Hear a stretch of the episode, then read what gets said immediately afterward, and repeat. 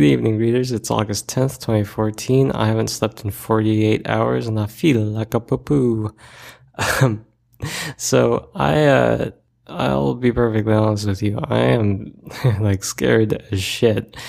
And I'll tell you why. I, for the last uh, four to five weeks, I've been working on this piece of writing that I've come to t- call the Depression Post.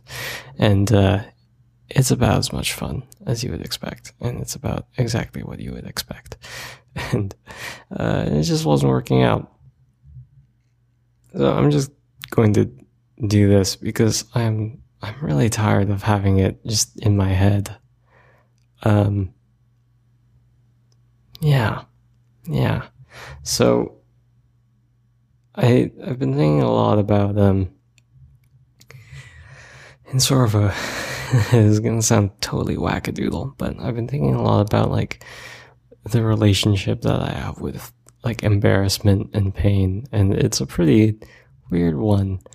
Um, I think I somehow managed to go about 22, 22 years without having a very conscious or actualized relationship with pain, which I realize sounds like a lot, and it is a lot. And I think um, looking back on it, I think most, like if anybody listening to this somehow uh, is in a similar position, they should probably seek therapy um, because therapy is actually quite illuminating if you can find a good therapist, which admittedly can be difficult depending on circumstances.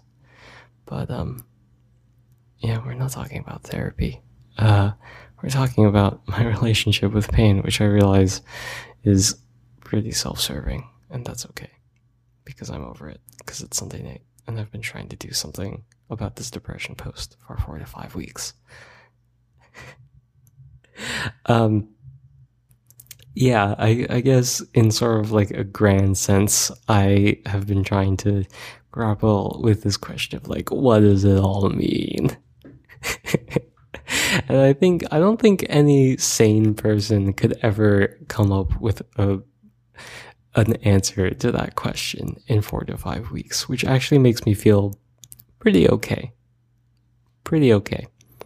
Um, and I, uh, it, this this is weird. So I I have an anecdote about my college days but I'm not going to tell it because it takes a long time to tell, and I don't think it's especially relevant. But the the reason I bring this up is because it's significant what it makes me think of, and it makes me think of um, various cuts and wounds and scars that I carry with me.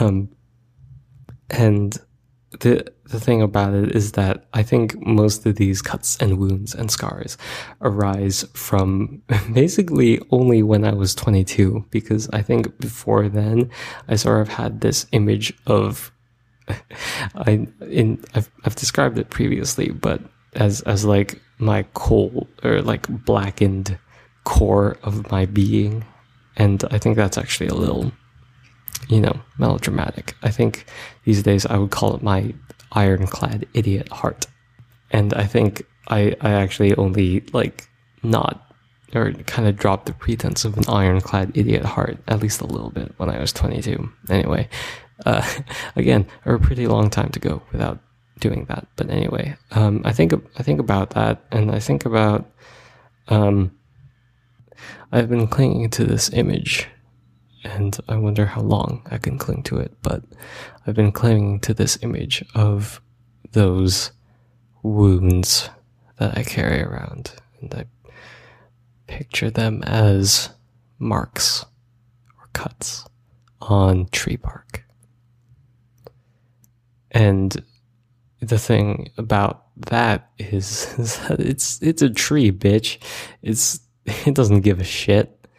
It's I mean, you know, tree, any sort of plant, you give it the right soil and you give it some water and it keeps growing. And it's true that those marks in that tree bark are always going to be permanent. They're, they're always going to be there.